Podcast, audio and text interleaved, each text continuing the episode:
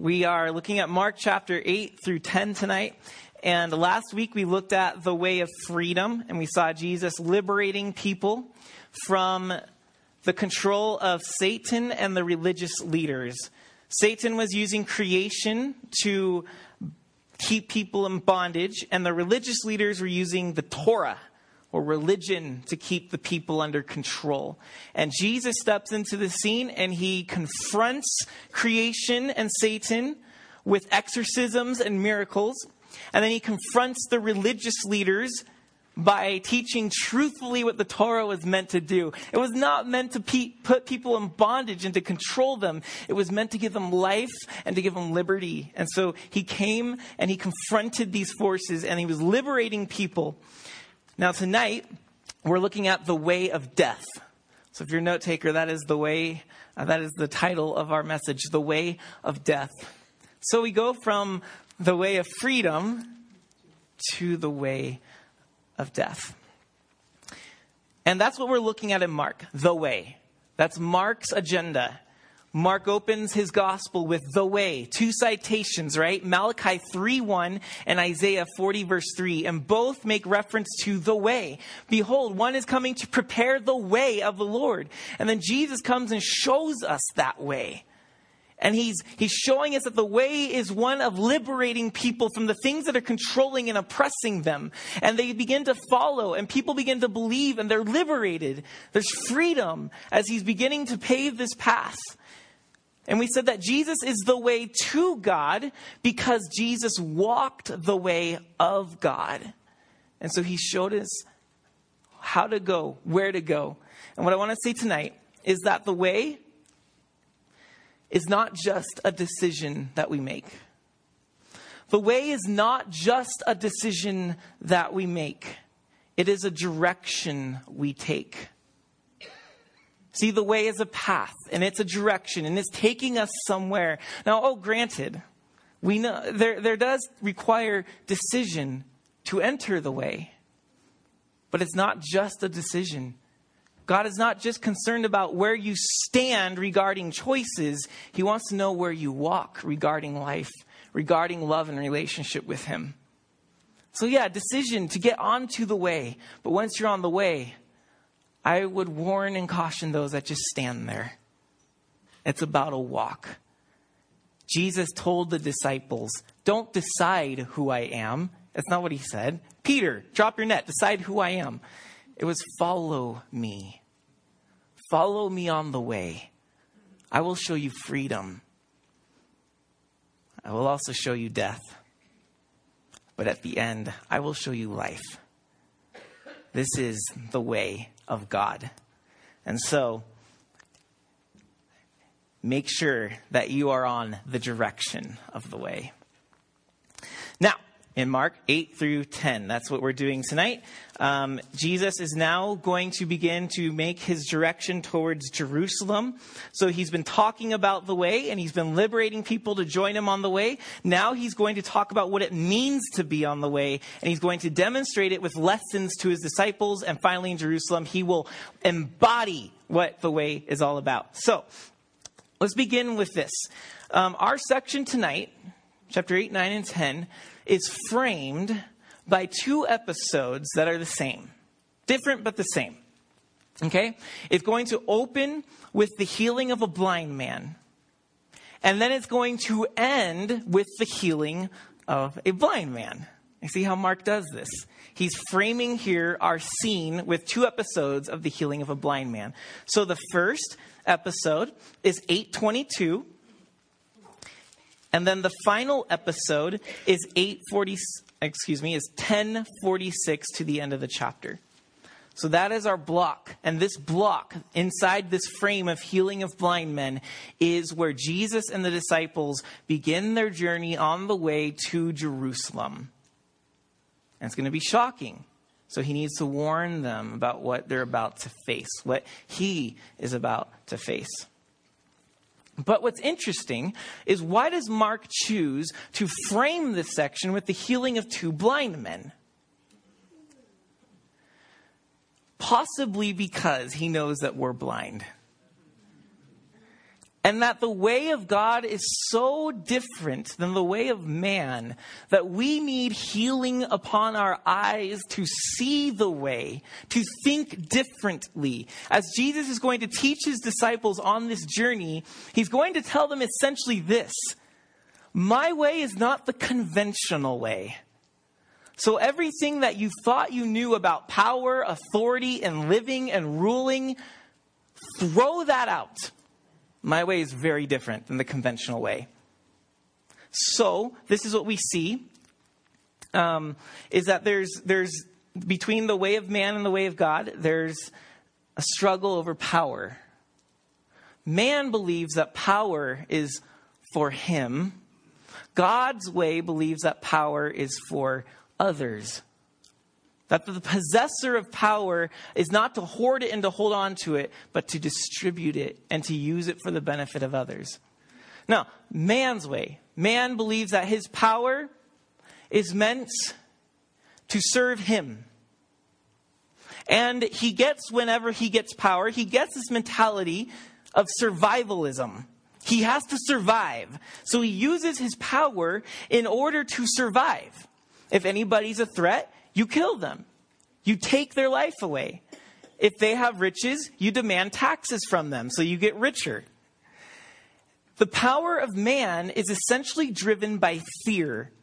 It's fear of losing control and it's fear of losing power. And this fear then causes them to take zero risk, no risk at all. It's all about survival. And so that's when they begin to, you know, find ways. It's not about giving life to people. You might empower them too much. It's about taking life. It's about keeping people under control. It's about making sure they all come to me. But the way of God says that that is not how power operates. The ironic twist in all of history is that the all powerful God comes to earth to show us the most unconventional form of power we have ever seen. And Jesus teaches that fear is the enemy of my power. My power operates under faith, it operates under trust.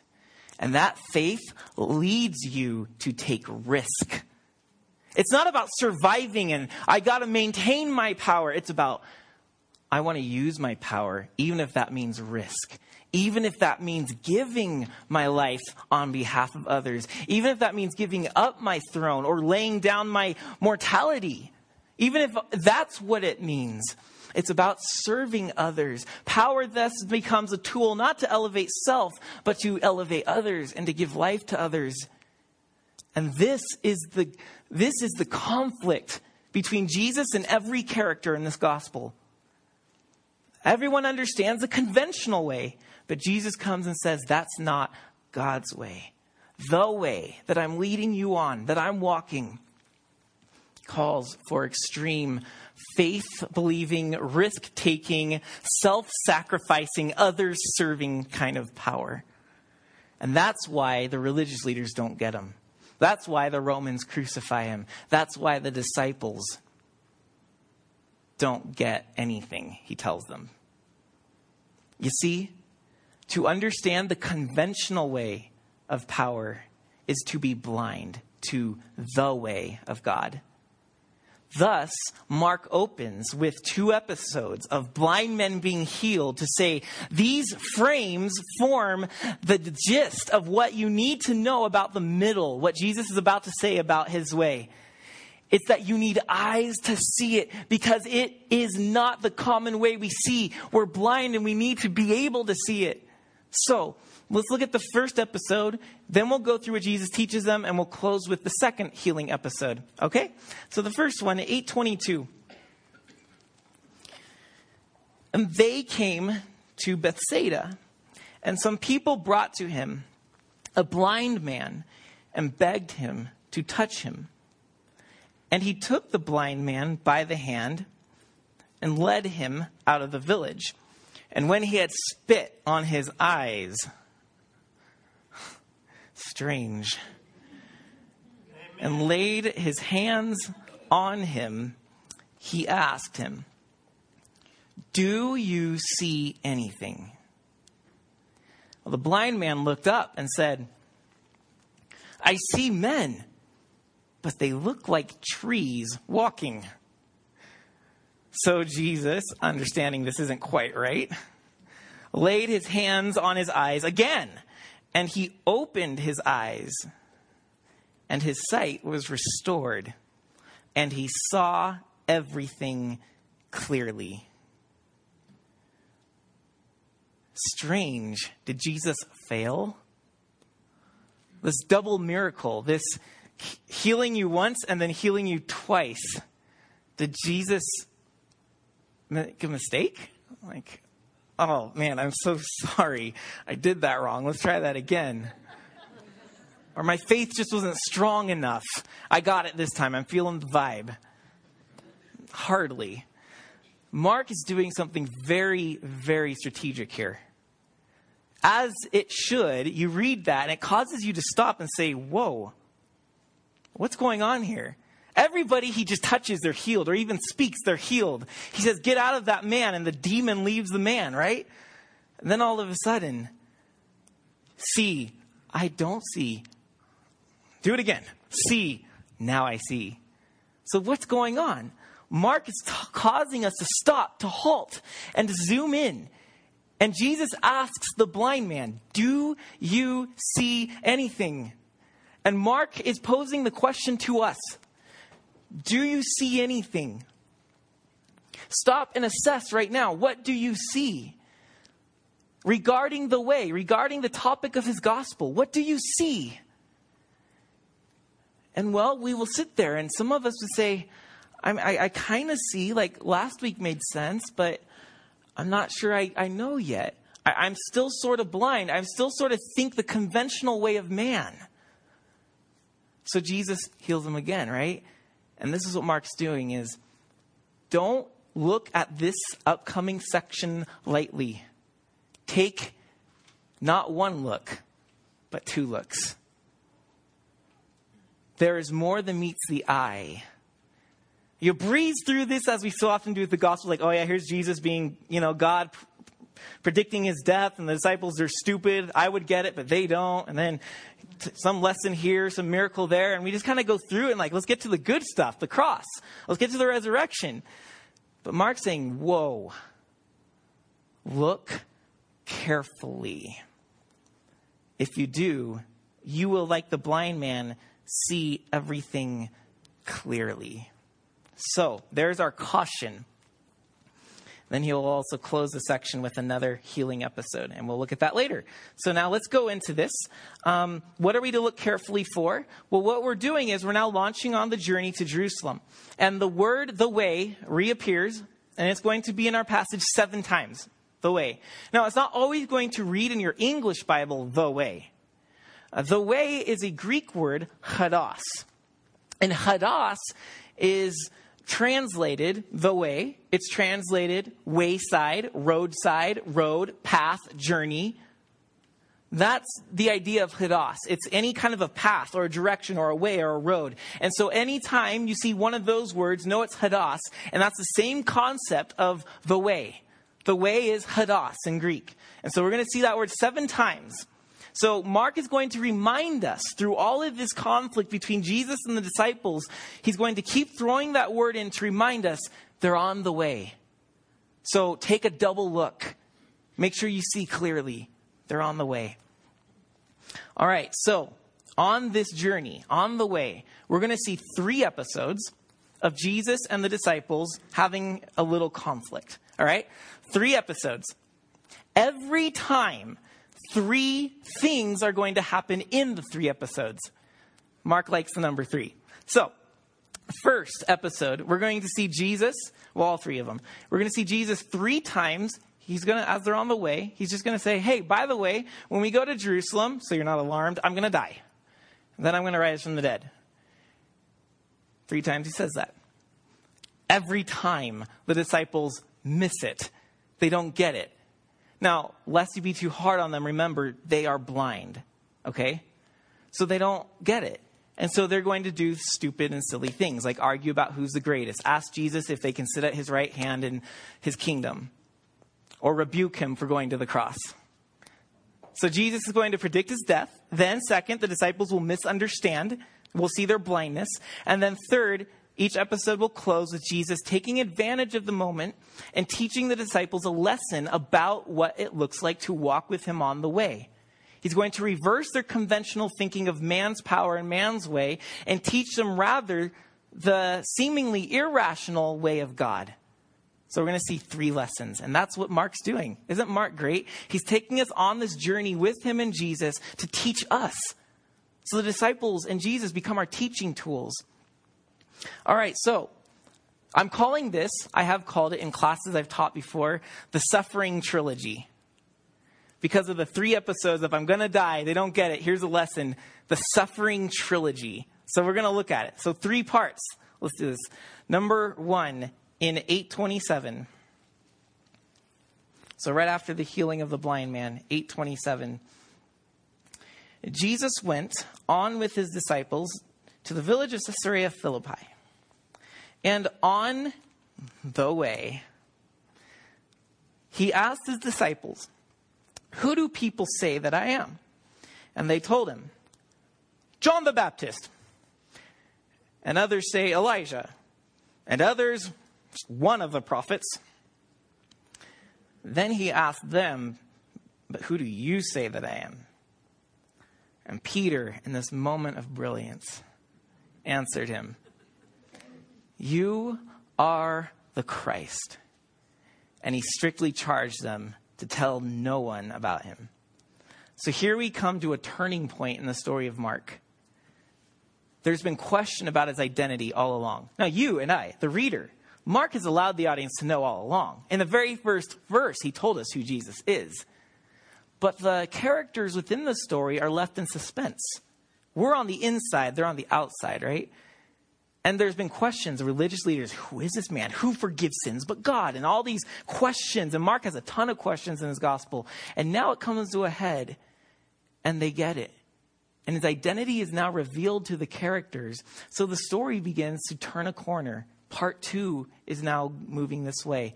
They're not just in Galilee doing miracles and freeing people. Jesus is now making his ascent to Jerusalem. The journey has begun now that his identity is known.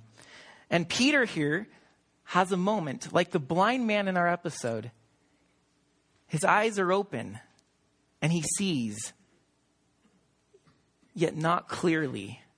He sees Jesus is the Messiah, the Christ but he doesn't yet see the way, as is very evident in verse 31.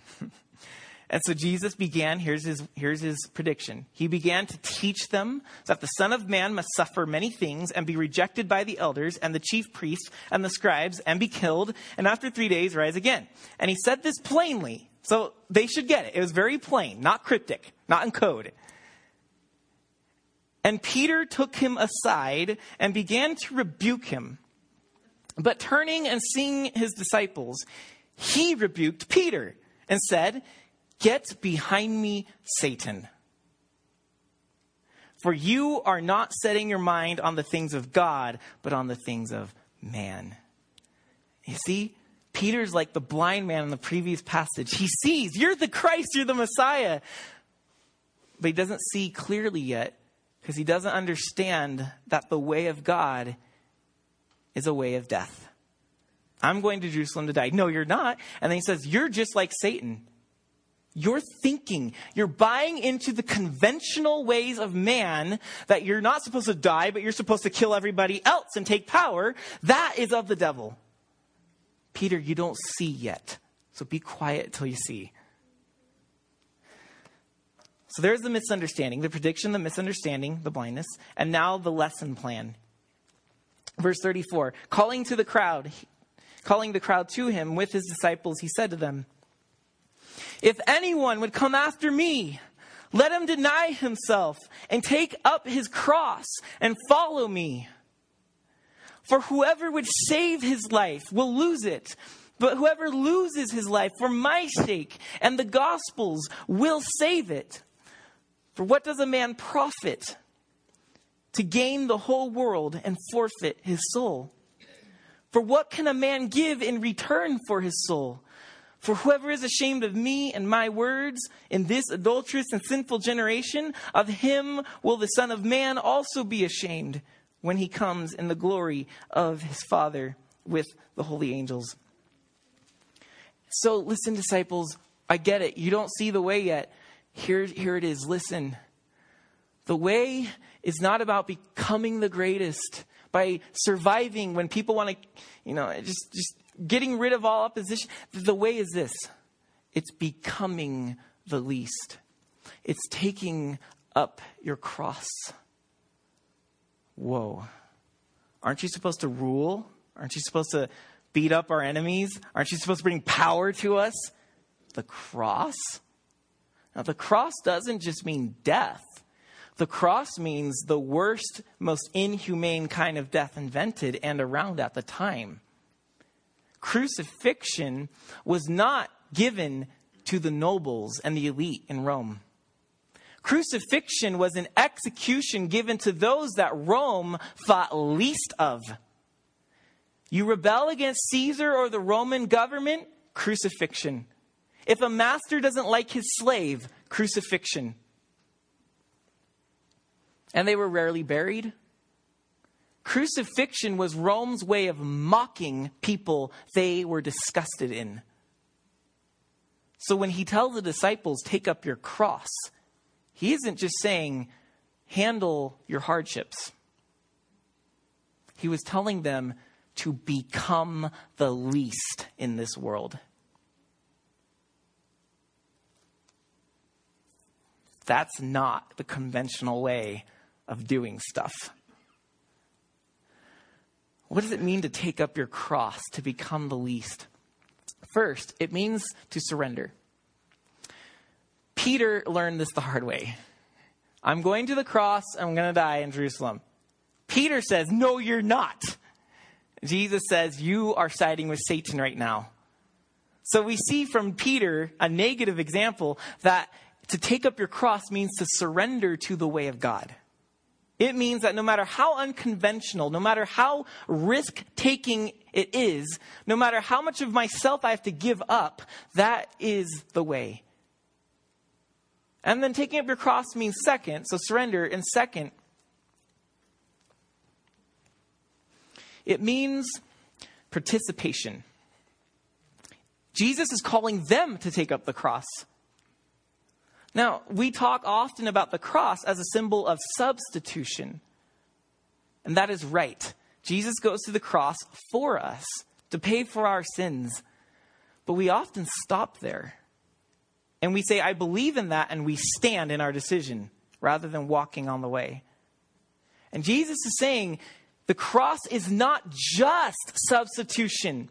It then goes on into participation. So as I hung on the cross for you, you will then hang on the cross for others. Join with me in taking up your cross.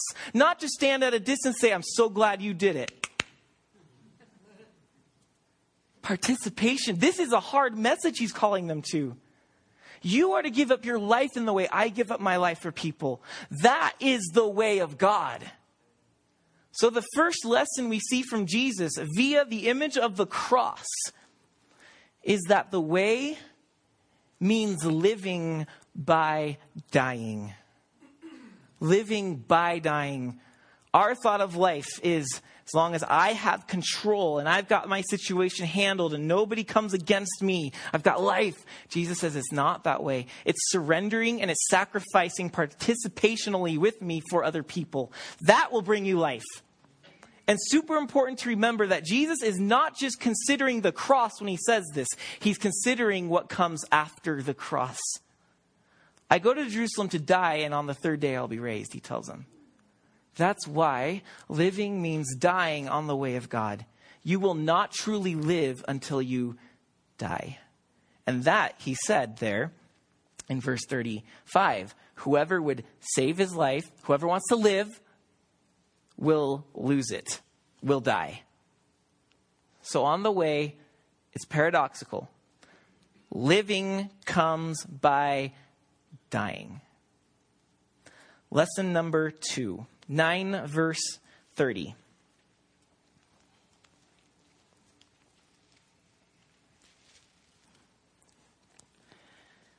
Nine thirty. They went on from there and passed through Galilee. So they're they're still in Galilee, but they're making their way towards Jerusalem.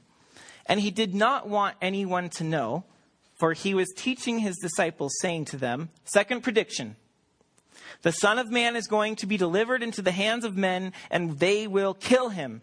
And when he is killed, after three days, he will rise. Second misunderstanding, second blindness. But they did not understand the saying and were afraid to ask him. Now, they didn't just not get it, they actually completely understand the opposite. So watch what they do. Verse 33. And they came to Capernaum, and when he was in the house, he asked them, what were you discussing on the way? But they kept silent. For on the way, Hodos, they had argued with one another about who was the greatest. I'm going to go die. I just taught you that living comes by dying, cross. And I'm going to go do that. And I'm calling you to join with me. And then on the way, they're like, that's cool. Who's greatest amongst us? No, Jesus isn't going to be soon. That's what they're thinking. He's going this crazy route. It's not conventional. We're, we'll stick with the guns of conventionality, if that's a word. And verse 35 he sat down and called the twelve and said to them, if, so here's the second lesson. If anyone would be first, he must be last of all and servant of all. Say, what? Paradox. Again, living comes by dying, the cross. Now, he says, leading, being the greatest, comes by serving. Comes by dying. So you want to be great, be least. and now here's an object lesson. He had the cross and last now he's a child. He took a child and put him in the midst of them. And taking him in his arms, he said to them, Whoever receives one such child in my name receives me, and whoever receives me receives not me, but him who sent me. So the child now becomes a lesson. He talks about becoming the least. Uh, if you want to be greatest, you got to be the least. And so at the cross, he said, Become the least. Identify with that disgustingness, that, that I'm willing to be down here to serve people up and around and everywhere. And now receive the least. You lead by dying, and leading is not about receiving people who can help you and benefit you. Leading is about receiving and helping those that can give you zero advantage whatsoever. A children, a child. Man, the culture they, they had their place. You kept children out of the affairs of the adults. And he's saying, receive them. Receive those whom you will not gain anything from. Now, the people are thinking, like, this child can't be here. This is serious stuff we're doing. We're like the disciples of the rabbi, the Messiah. We're going to Jerusalem to teach them a lesson. Children, we don't have time for this. And, and the thought of the day, of course, when serious stuff is going on, put children in their place. They have a place, they have a designation where they're not going to bother anybody. Keep them there. But you know what that is when we lead that way? Keeping people there, putting them in their place. That's just leading through control and through empowering yourself. Leaders aren't meant to keep children children. Leaders are meant to let children grow into adults. Children are meant to mature, and good leaders let people mature. Bad leaders are threatened, and they don't want people to grow up and to, and to mature and stuff because it threatens their position. It's easier to control you when you're a child, and I don't let you grow and have freedom, so stay there. But Jesus is saying that's not the way you lead on the way. Leading comes by dying. It's taking that risk, and it's letting your death bring their life. The children become adults. Let people grow. Tap into their potentials. They should become everything they were created to be and more when they are underneath your quote power. That's the way. So, living by dying, leading by dying, and now the third. It's in 1032. 1032. And they were on the Hodos the road, the way. So again, Luke or Mark is reminding us this is the way. going up to Jerusalem, and Jesus was walking ahead of them, and they were amazed. And those who followed were afraid. And taking the twelve again, he began to tell them what was, a, what was to happen to him. Third prediction, 33, saying, Seeing, See, we are going up to Jerusalem, and the Son of Man will be delivered over to the chief priests and the scribes, and they will condemn him to death and deliver him over to the Gentiles, Romans, and they will mock him and spit on him and flog him and kill him, and after three days he will rise. Verse 35, the third misunderstanding blindness. James and John, the sons of Zebedee, came up to him and said, Teacher, we want you to do for us whatever we ask of you. And he said to them, What do you want me to do for you? They said, Grant us thrones. Grant us to sit, one at your right hand and one at your left in your glory. Jesus said to them, do not know what you're asking, and essentially says, It's not mine to choose, it's the Father's. Now, I love in verse 41, it says, When the ten heard it, they began to be indignant at James and John. They are all blind. They don't get it. They're thinking, why didn't we put our application in first? and so now the third and final lesson, verse 42. Jesus called them to him and said to them, You know that those who are considered, I can imagine him putting up quote fingers, you know, rulers of the Gentiles lord it over them. They're, they're hoarding up power and authority. And the great ones exercise authority over them. But it shall not be so among you, looking at each of the twelve in the eye. But whoever would be great among you must be your servant. And whoever would be first among you must be slave of all. For even I, the Son of Man, came not to be served, but to serve, and to give his life as a ransom for many. And that, as you can tell, is the most straightforward, severe lesson he gives his disciples. He, gets right to the heart of the matter.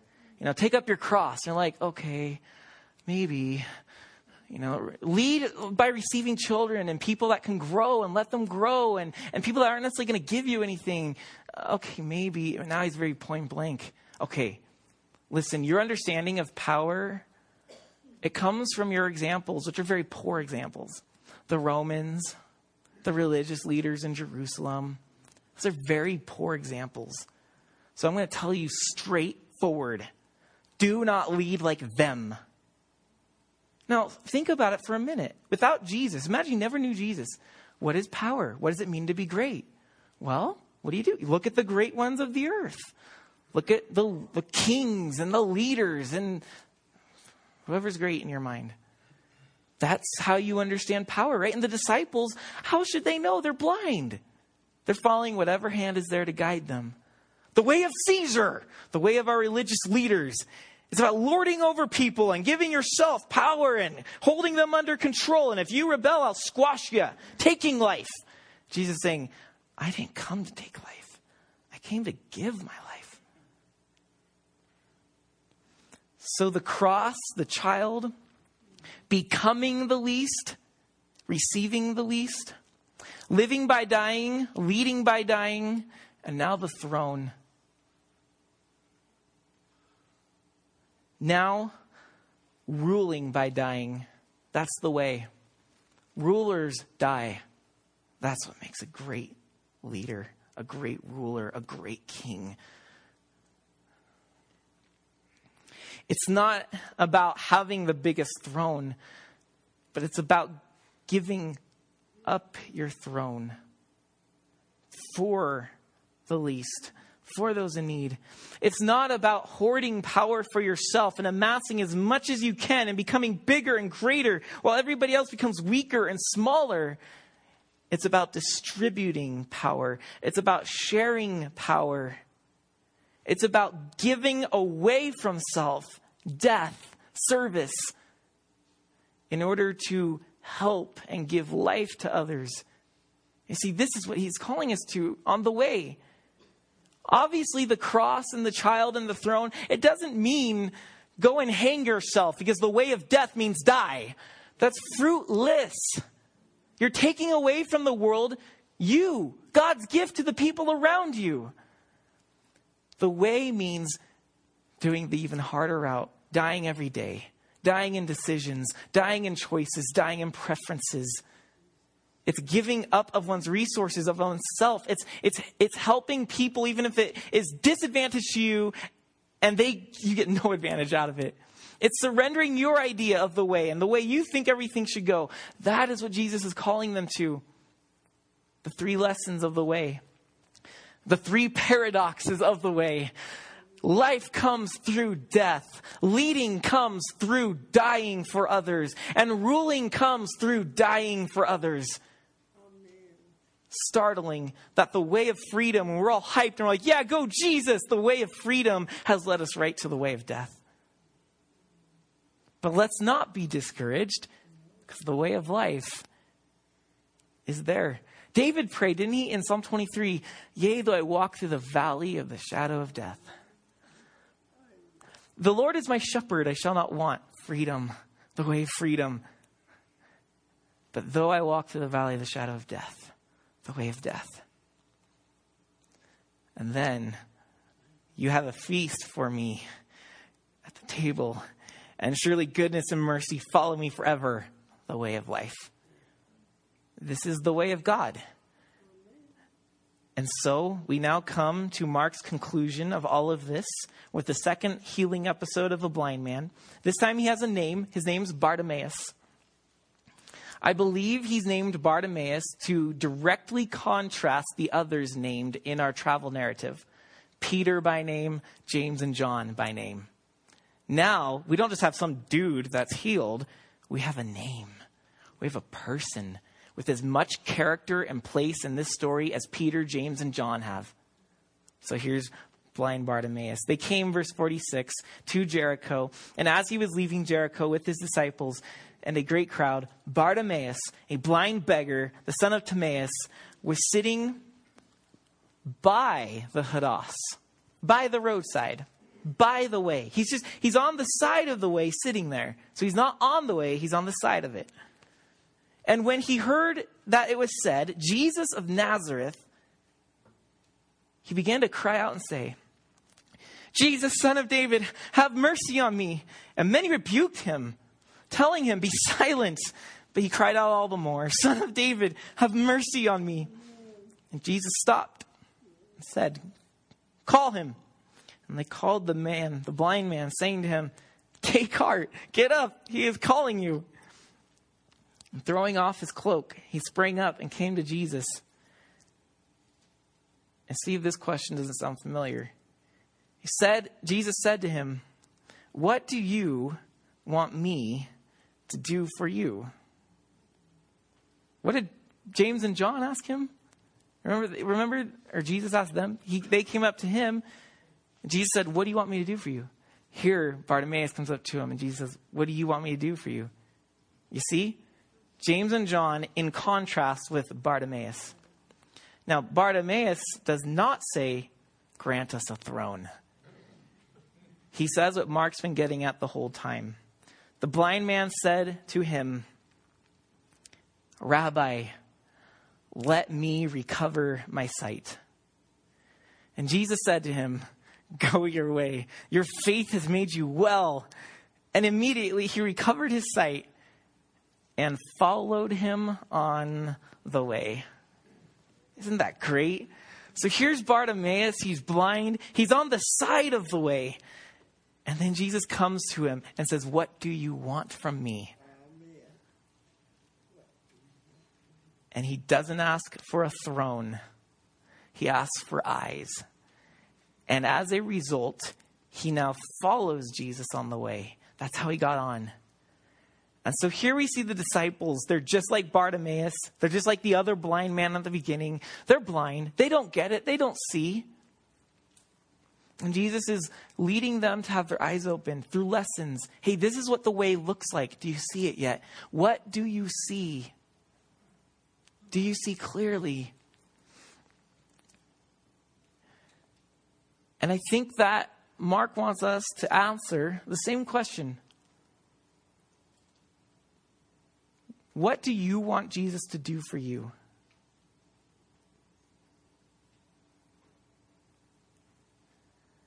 Some of us are in very dire straits, and naturally, we want financial help. We want to be able to control our bodies. We want this enemy to be obliterated. We're very circumstantial. We're very external. We come to Jesus, and if he ever came to us and said, What do you want me to do for you? We think, oh, Wish factory.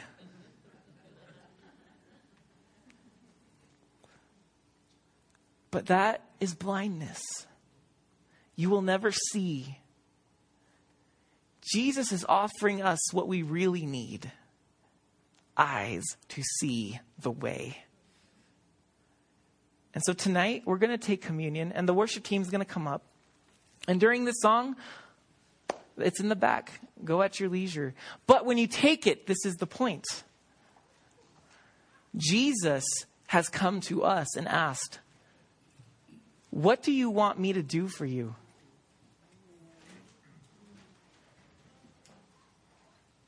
I encourage you, I invite you to ask Him with me that we have eyes to see His way, that we can, like Bartimaeus, follow Him on the way.